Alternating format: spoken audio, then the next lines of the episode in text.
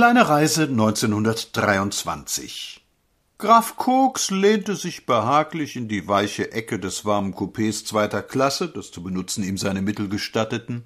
Draußen der Gang des D-Zugwagens war gerammelt voll, er streckte sich wohlig auf seinem Sitz. Die Brotkartengesichter um ihn herum schliefen oder dösten. Er bat Aphrodisiaka, die ihm gegenüber saß, ein glückliches Gesicht aufzuziehen, was sie freundlich lächelnd tat, genoss die Vorstellung fünf freie Tage fern von Berlin und schlug sein Lieblingsbuch auf, bei dessen Titel man schon das Schmunzeln bekam. Colin ist ruiniert von Frank Heller. Wie da Geschichte und erdichtete Realität durcheinanderwirbelten und ineinander verwebt waren wie man bald nicht mehr aus noch ein wusste, kaum noch unterschied, ob Professor Pelotar eine Romanfigur oder ein wirklich existierender Mensch war, ob Ereignisse als gedruckt oder als gelebt zu gelten hatten, und von Gnaden welcher Fantasie eigentlich Lavertis lebte und durch die Seiten wandelte. Der Weihnachtszug fuhr knackend über die Weichen, stieß polternd bei den Kurven an und nahm alle süßen Ecken mit. Wie viel gute Laune sang aus diesem Buch, mit welchem Behagen war daran gearbeitet worden.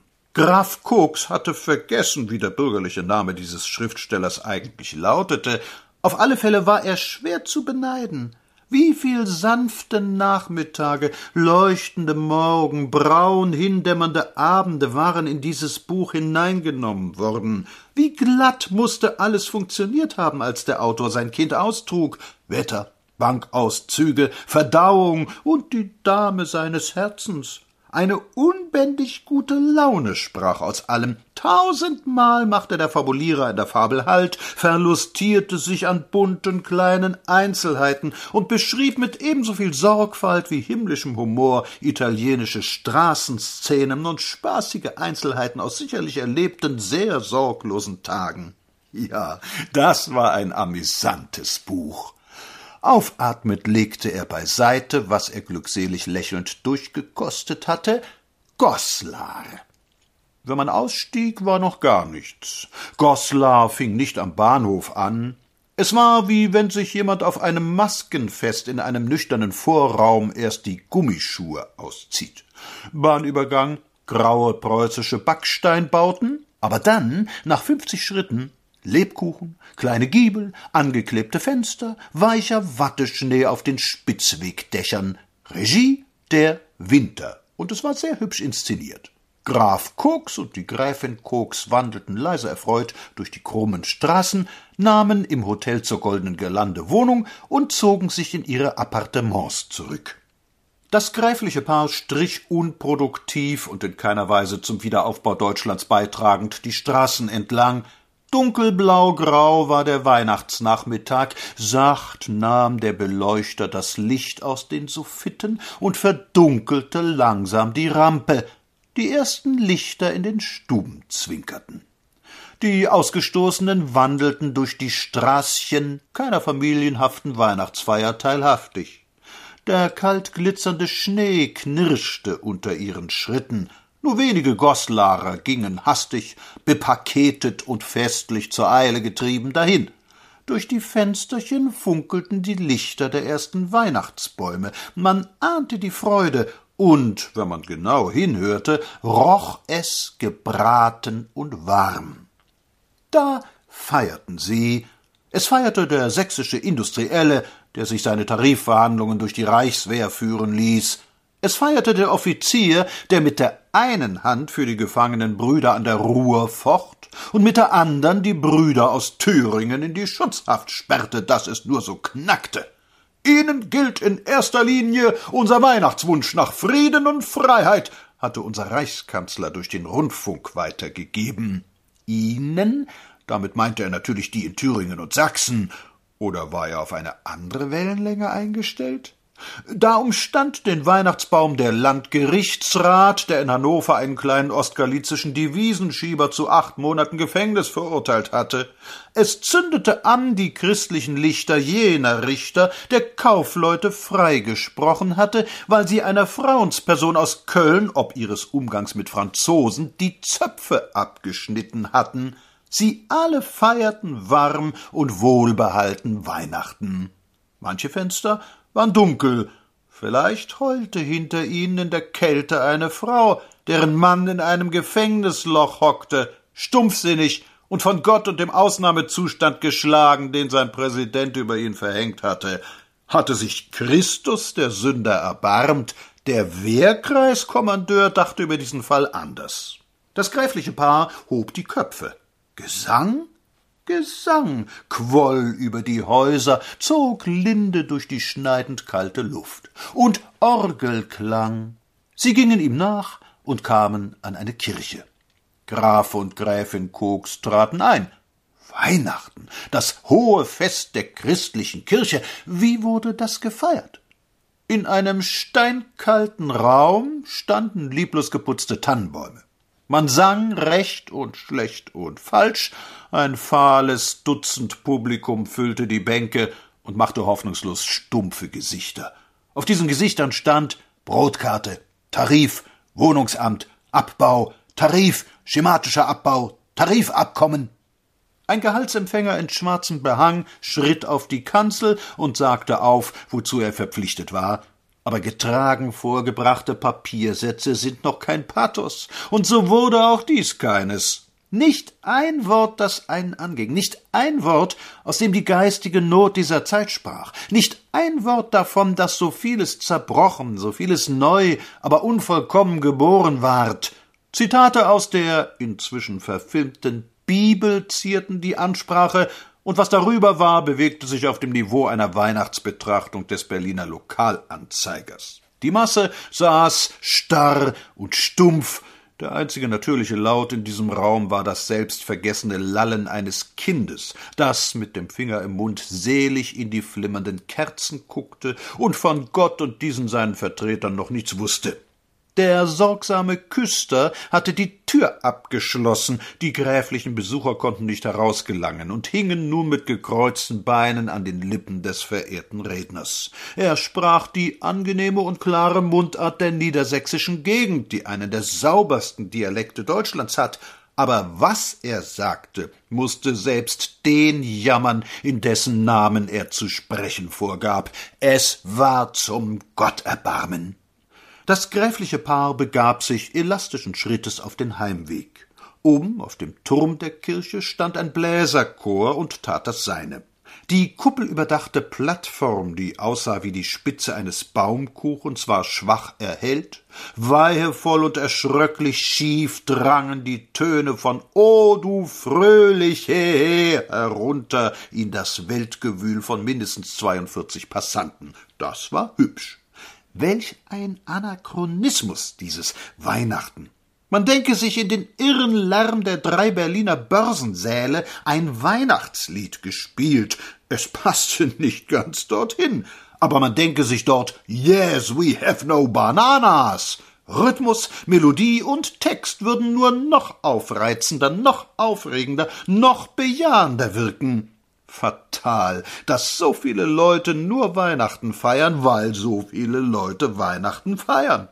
Das Paar ging zur Ruhe. Gute Nacht. Für den nächsten Tag war Schlittenfahrt angesagt. Wie gut, dass an der Wirtshaustür Denkt an die Schande von Versailles angeschlagen stand. Denn so war der schlechte, aber teure französische Rotwein, den es zum Frühstück gegeben hatte, erklärlich und bekömmlich gemacht. Draußen Blues die Platzmusik aus leicht angefrorenen Posaunen, die Schellen auf den Pferdekopfbüschen vorm Schlitten klingelten, los ging's. Der Schnee stand rieselnd, wie Alexander von Villiers sagt, der Schlitten klingelte sich zu Tal, und die ernsten, schweigsamen Tannen folgen zwei Seiten Landschaftsschilderung. Durch den weißen Schnee kamen einem Leute entgegen, Tarifgesichter, grau und gelb von Zimmerluft, verkniffen und gefaltet von vielerlei rechthaberischen Verhandlungen, passten sie nicht einmal in diese Natur. In die Ecke, Stubenwesen, seid's gewesen, seid's gewesen. Nun ist der Harz allerdings nur noch ganz schwach mit Natur gefüllt. Da gibt es nichts mehr zu entdecken, da ist kein Neuschnee, da blüht nichts mehr unverborgen. Kein Fußbreit Boden, auf dem nicht ein Sachsenschuh entlang gelatscht wäre. Alles ist eingezäunt, mit Tafeln versehen, tausendmal erklärt und gänzlich ausgelaugt. Eine Stadtanlage. Im Achtermann zu Goslar ist eine Bismarck-Nische.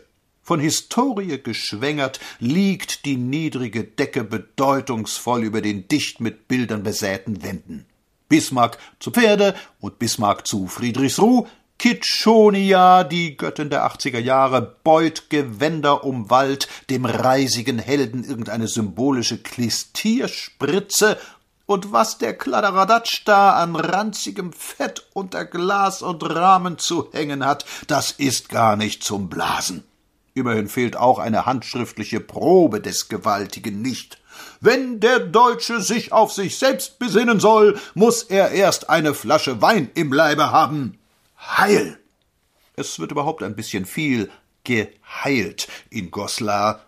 Die Zeitungen sind voll von Versammlungsberichten der Jungmannen verschiedenster Observanz. Stahlhelm, Jungdeutscher Orden, Bismarck Bund und was sonst noch so in Preußen gut und verboten ist, tagt dort ununterbrochen. Ein flottes Tänzchen beschloss die von echt deutschem Geist durchwehte Weihnachtsfeier. Geleitet von Studienräten, Geistlichen und anderen Jugenderziehern, die einer neudeutschen Jugend das ganze von den Romantiker-Epigonen entlehnte Vokabularium an den Kopf werfen, womit sie schon einen Weltkrieg verloren haben. Nochmal, nochmal! Man denke sich ein dünnes Abziehbild der Originalimitation eines Fichte-Kopisten, und man hat ungefähr einen Begriff von dieser Diktion. Nicht eine Spur von Selbsteinkehr, nicht ein Lichtlein Demut, Selbstkritik, Blick nach innen, vielmehr ein dummdreistes Geschrei gegen den Erbfeind ein Gassenantisemitismus, der einen zum innigsten Verehrer des Berliner Konfektionsviertels machen könnte, und ein rohes Gebrüll gegen die Arbeiter und für den Zwölfstundentag der anderen. Die Herren selbst sind mit seiner lukrativen Organisation beschäftigt. Masochisten im Stahlhelm, umbrodelt von einer heidnisch-germanisch-christlichen Bieranschauung. Krumme Gassen, Gass auf, Gass ab. Sie gingen hintereinander, weil das Trottoir so schmal war. Wie, wenn sich nun plötzlich eine Hand aus einer pfefferkuchenbraunen Tür streckte und die Gräfin wegschnappte. Koks merkt es erst an der nächsten Ecke, ruft angstvoll Aphrodisiaka, aber sie ist und bleibt verschwunden. Nein, hier ist Preußen. Märchenhaft sind nur unsere Richter, sonst nichts. Letzte Promenade durch die verwinkelten Gassen. Begreiflicher Hang der Bewohner bei solchen Kulissen auch immer wieder die alten Stücke aufgeführt zu sehen. In einem Laden eine Uhr nur aus Stroh, wie so vieles in diesem Lande. Eine Zeitung hatte die Nachricht gebracht, eine Violine aus Streichhölzern erbaut, wiederum ein Beweis deutschen Fleißes. Wobei zu bemerken, dass dort kein Satz mehr ohne dieses nicht geografische, sondern wertbejahende Adjektiv gedruckt werden kann, eine echt deutsche Schmockerei. Letzte Promenade, Winke, Winke, Abschied und Räderrollen. Durch vereiste Scheiben flimmern die Lichter Goslars. Der Graf setzte sich wiederum in die Ecke, zog den Schelmenroman Frank Hellers aus der Tasche und sprach in seine kleine, aber wohlgepflegte Zigarre Frau Gräfin, wir fahren jetzt in den zwanzigsten Jahrgang der Weltbühne hinein. Zehn Jahre davon bin ich auch dabei gewesen, und es waren nicht meine schlechtesten. Das ist die einzige Stelle in Deutschland, wo man sagen kann, wie einem ums Herz ist. Und wo ich immer die Wahrheit sagen durfte. Ohne taktische Rücksichten auf Verleger, Inserenten und Leser und ohne jene maßlos törichte Feigheit der großen Presse vor ihrer eigenen Kulturmission. Komm, schreib an Siegfried Jakobson eine Ansichtskarte und gratuliere ihm, ahnungslos, aber herzlichst. Und warum, fragte die Gräfin, Sind Sie zurzeit nicht mehr dabei, Herr Graf? Da sah der Graf noch einmal von seinem Buch auf und sagte, weil die Zeit mir dagegen zu sein scheint. In einem schlecht geheizten Warteraum voll bösartiger Irrer liest man keine lyrischen Gedichte vor.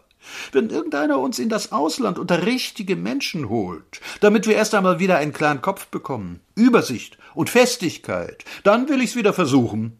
Bis dahin bleibt über diese Sozialdemokratie, über Industriewegelagerer, Städteaushungerer und Schutzhaftgenerale, über den Bürgerpräsidenten Louis Philippe Ebert, über Radeks sitzengebliebene Zöglinge und Bayerns Ehrenwortfabrikanten, bis dahin bleibt nur eines Schweigen, Schweigen, Schweigen.